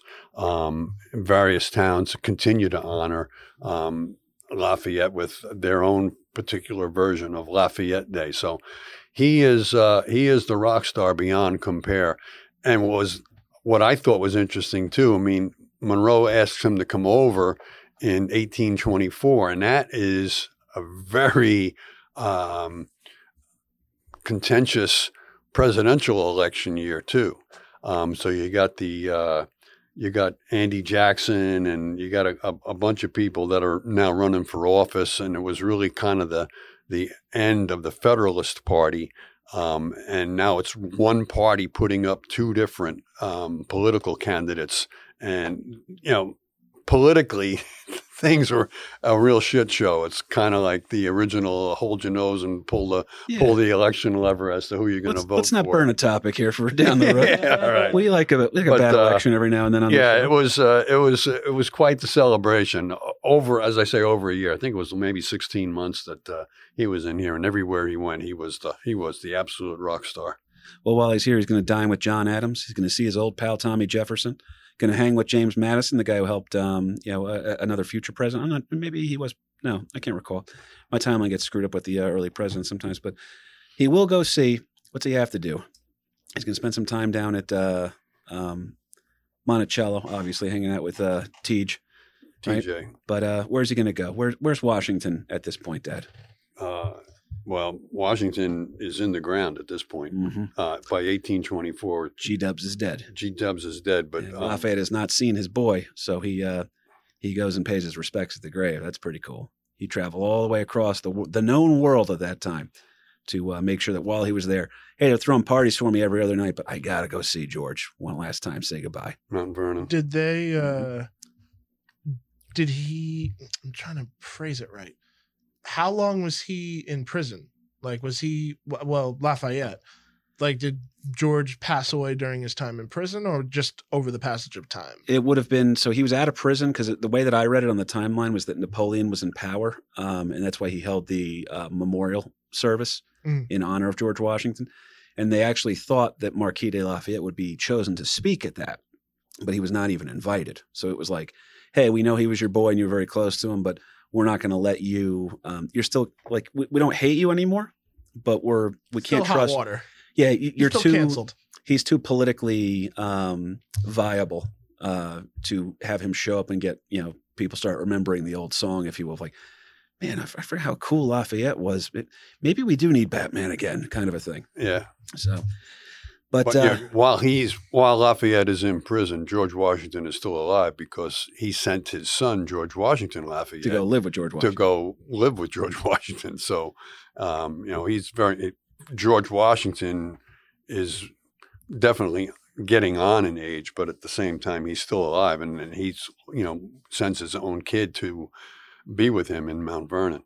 But when um, Lafayette is touring the United States in 1824, he stops at, at Mount Vernon, and they say that when he left the party that he was with um, at Mount Vernon, he goes off to uh, Washington's gravesite and comes back, you know, teary-eyed. That he was he was very much attached uh, emotionally with uh, with George Washington. He was his mentor for crying out loud, his foster father, if you will. Uh, it's a tough one, man. But again, he's uh, in France. He's controversial. In America, he's damn near a god. So he will return to France in 1830. And guess what, Kahuna? There's political turmoil in France. Again, Yeah, an attempt is being made to restore absolute monarchy by Charles X, Charles X, as he's known. Okay, um, now Charles X is trying to say, hey, you know that little constitutional monarchy thing you guys are settling on. We're trying to get back to normal. No, no, we're going to go all the way back to pre French Revolution, where I rule by the rule of God, and I am the God's, I'm God's divine vessel on earth, and uh, you guys are going to listen to me. The only guy who can talk to me is the Pope, right? Um, but uh, anyway, when they start realizing this attempt here, in order to stop this, who do you think the people of France name as their champion? They even give him his old title back as the head of the National Guard. He's in his 70s now at this point. no way. They they call on Marquis de Lafayette, Batman, one more They time. they turn the bat signal. They on put the one Marquis de time. Lafayette right. light up on the rooftop. Commissioner Lagordon is there. the Gordon Bleu. Why'd Uh, you steal my corny uh, oh my god! Uh, You're, you're supposed to be the professional comedian here. Uh, I'm supposed to be the one making crap jokes like that. Agree to disagree.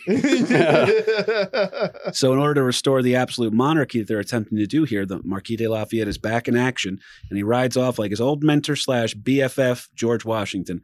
Uh, and he, this is kind of a pretty great thing. As soon as that effort to restore absolute monarchy is put down, Marquis de Lafayette is now in charge. He's running the show again. If he want, he's head of the National Guard. He could be like a um, uh, a Roman, you know, uh, legion general, if you will, that could just sit there and say, "Hey, I got all the pieces over here, guys. I don't know if you, you keep telling me that you're the Senate, you keep saying you're Caesar, but I'm the one with all the the spears and you know. Uh, I got all the weaponry over here. yeah. so I think I'm calling the shots right now. I could come in there and be the military general, but what does he do? Just like George Washington before him, when they offered him to be the king of America, George Washington goes, "Nah, that's not a good idea, guys." And Marquis de Lafayette will um, resign from his position of power once again, and uh, he, the threat has been settled. I am no longer needed. He disappears like the noble warrior that he is. In 1834, at age 76, the Marquis de Lafayette passes away. He is buried in Paris next to his beloved wife. Now, his son, George Washington Lafayette, is going to come by and, and do some. There's a little special thing that they did because this is an American hero, born of France, buried in France, buried next to his wife, who he was devoted to his entire life. But there's got to be a little something we can do here for him to, you know, make sure everybody knows. What does his son do for him, Dad?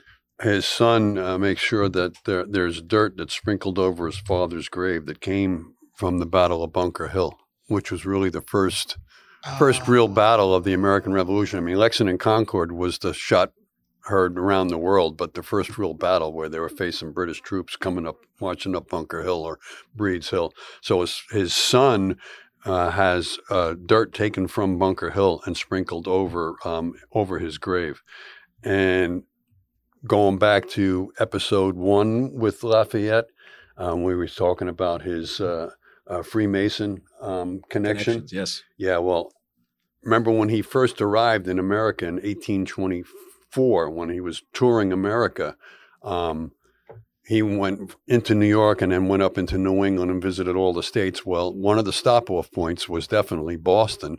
And um, with his arrival in 1824 is when they laid the cornerstone for this huge 300 foot tall monument to the Battle of, uh, of Bunker Hill. Um, that had heavy uh, Freemason influence for that monument to be erected. And they say that Lafayette was the guy that lay, laid the cornerstone to that monument, and he was in a Freemason apron at the time when that ceremony was performed. So yeah, no, it's not so much conspiracy, but uh, again, it's it's you can see that um, how many of our uh, founding fathers were or or Freemasons and the importance of that to them, and uh, you know the importance of that to Lafayette that his son made certain that um, you know his gravesite was going to have uh, dirt or soil from the from that battle site You know, sprinkled on his grave. So he is a citizen of the world, but definitely a citizen of France and a citizen of the United States. that's all kinds of wonderful. Like for It's his pretty kid good. to do that. Like Oh, that's yeah. like the that's like the like the icing on the cake for this dude's whole story. Well, it's like when my father eventually passes away. We're going to we're going to rustle papers at his funeral in his honor. That's like what I plan to Everybody's do. standing around the grave and drink a whole bunch of Schmittix and Yeah. do something other than uh, Everyone, clear your throat into the microphone one last time in. Don't worry, man. I promise. I'll I'll uh, I'll record a podcast over your grave. Oh man, Eh, screw you guys. Who's saying I'm going first? that's true. It's a, well the way you drive. Um, I mean, the way I eat, shit.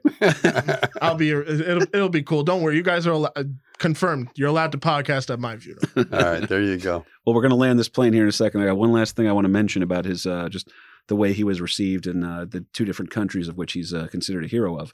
But anything else you want to say to the people on the way out, Dad?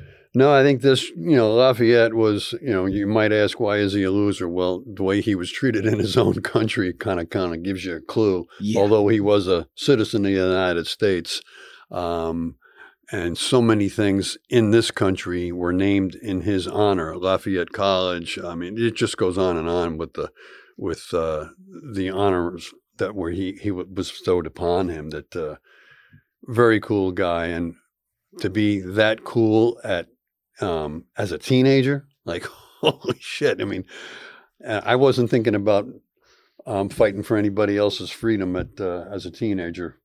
Um, as you're trying to, uh, you know, master uh, driver's education or something like that, get a, get your license, get your car. Um, this was guy Batman. was this guy. Yeah, this guy comes over to a, a foreign country, learns the language while he's sailing across the ocean, so he can go fight for liberty and, and, and freedom and justice for all. So and yeah. he's successful at it. That's the wildest part. Um, now, I will say this on the way out, folks. Uh, it, it, we wanted to do an in-depth one here. Again, thank you to uh, Kat Smith and uh, some of the people over at American History Fanatics. We'll reach out. That Lafayette Trail thing seems pretty cool because I think that follows where his path was when he was returning and visiting. right. So I think that'd be really cool to maybe talk to that guy or uh, maybe even talk to Kat. I don't know. She's always posting cool stuff on that thing. But um, also, again, thank you so much to everybody over at the Founding Losers. This episode is free, and uh, if you're listening to it for free, thank a founding loser because they're the reasons that we can still do this. Uh, it literally boils down to if you join them for three dollars a month, It is less than a dollar an episode. Okay, that's what it boils down to. You get three for free, and then the one at the end of the month just costs you a buck. That's it. I think that's as fair as I can do it. It's as uh, we're not here for profit. Uh, we, we make a little bit of money every now and then, but uh, you It know, goes to buy my love, apparently. uh, buying your love, buying your services for, uh, and I won't announce the date yet, but I did just get confirmation from the good people at 800 Pound Gorilla that um, we're going to be ringing. 2022 is going to be a good year for old KP. Uh, my uh, my debut album and uh, the uh, the filmed version of my album is going to be coming off as well. Um, directed by Christian Atrell Cordes, who I can't believe I think just shocked himself with the microphone. I did. I ne- I've never in my life have I gotten shocked on the nose before. that was impressive. Oh, that was weird. It's Do uh, it again. I didn't see it. you want to go at it here? We can swap mics. Um, but yeah, man. Uh, so uh, I read it to you guys before we started recording here. 800 Pound Gorilla will be putting out my album. It's called Escape from Jacksonville. It will be available on SiriusXM, Pandora, and then eventually uh, for uh, home consumption. And eventually, I think we're going to put the full video over on uh, YouTube. Man, I'm very excited about this. so proud Um, of you, man. You did such a killer job with it, man. And it's uh, You you did all the fucking work. You wrote the damn thing. well, all three of us were involved. You know, you were running the cameras, you did all the editing, you did all the post work. You helped make me feel comfortable that day. I wrote all the material and performed it. My father showed up with a, a cooler full of Smittix to drink in the back I was the laugh track. for both shows. and um, I hope he can hear this one. I don't. Eventually, we'll we'll catch him up on this one. Uh, Uncle Paulie, you're out there. All right, get your ass better. We need you. All right, and uh, we'll see you uh, shortly, my friend. All right. Now we need you to come back to us soon so that you can be uh, commenting uh, little asshole comments on our social media on every episode. But uh, again, thank you so much. We got a, a lot of people that we really want to thank, man. Um, eventually, I'll do a big thank you episode just for you guys, the, the loyal listeners of the show, and the new people that are coming in. Consider yourselves welcome, guys. Um, but the last thing I wanted to say is that, uh, of course, you can follow me on uh, at KP Burke Sucks over on Instagram. Um, I got a couple big podcast appearances coming up that uh, I can't really talk about just yet, but let's say Sam Tripoli's involved. And I think that means a lot to some people. And if it doesn't, it's just a very entertaining conversation. But uh, a couple of the big things coming from them. Uh, please come see me down President's Day weekend. I will be at Side Splitters in Tampa with the great Lynne Koplitz. I will be there Thursday, two shows Friday, two shows Saturday, maybe two shows Sunday. I'm not sure. And then I think Monday night I'm going to sneak my way back up to good old Jacksonville, Florida. And I'm going to do a little special appearance down at the Rain Dogs uh, over there with uh, my pal Chris Buck. Reemerge and re-escape. That's the move, my friend. You got to go back down there. It's my last chance to try out the new material because uh, if that album comes out when I think it does, um, that means I got to have new shit next time some of you jerks come see me. So I'll be riding my sweet little ass off. But uh, this is the thing I wanted to say on the way out. Follow us over at American Loser Podcast on Instagram. Join the Patreon for as little as $3 a month. You want to throw more in, whatever, we'll throw you some merch, man. Just send me your address on there. So if you message me on there, I can keep track of it. I have some people that message me through the the DMs on Instagram for uh, uh, the loser thing. They send it to me regularly. I, I just lose track of them. I can't keep track. I'm really, I'm a pretty successful comic, but uh, it's been absolutely brutal this last couple of years. So I work a couple of, I work my day job. I work other weird side hustles and stuff like that. I can't keep everything straight, guys. I'm working as hard as I can on this. Uh, but anyway, uh, the thing on our way out here is just the Marquis de Lafayette.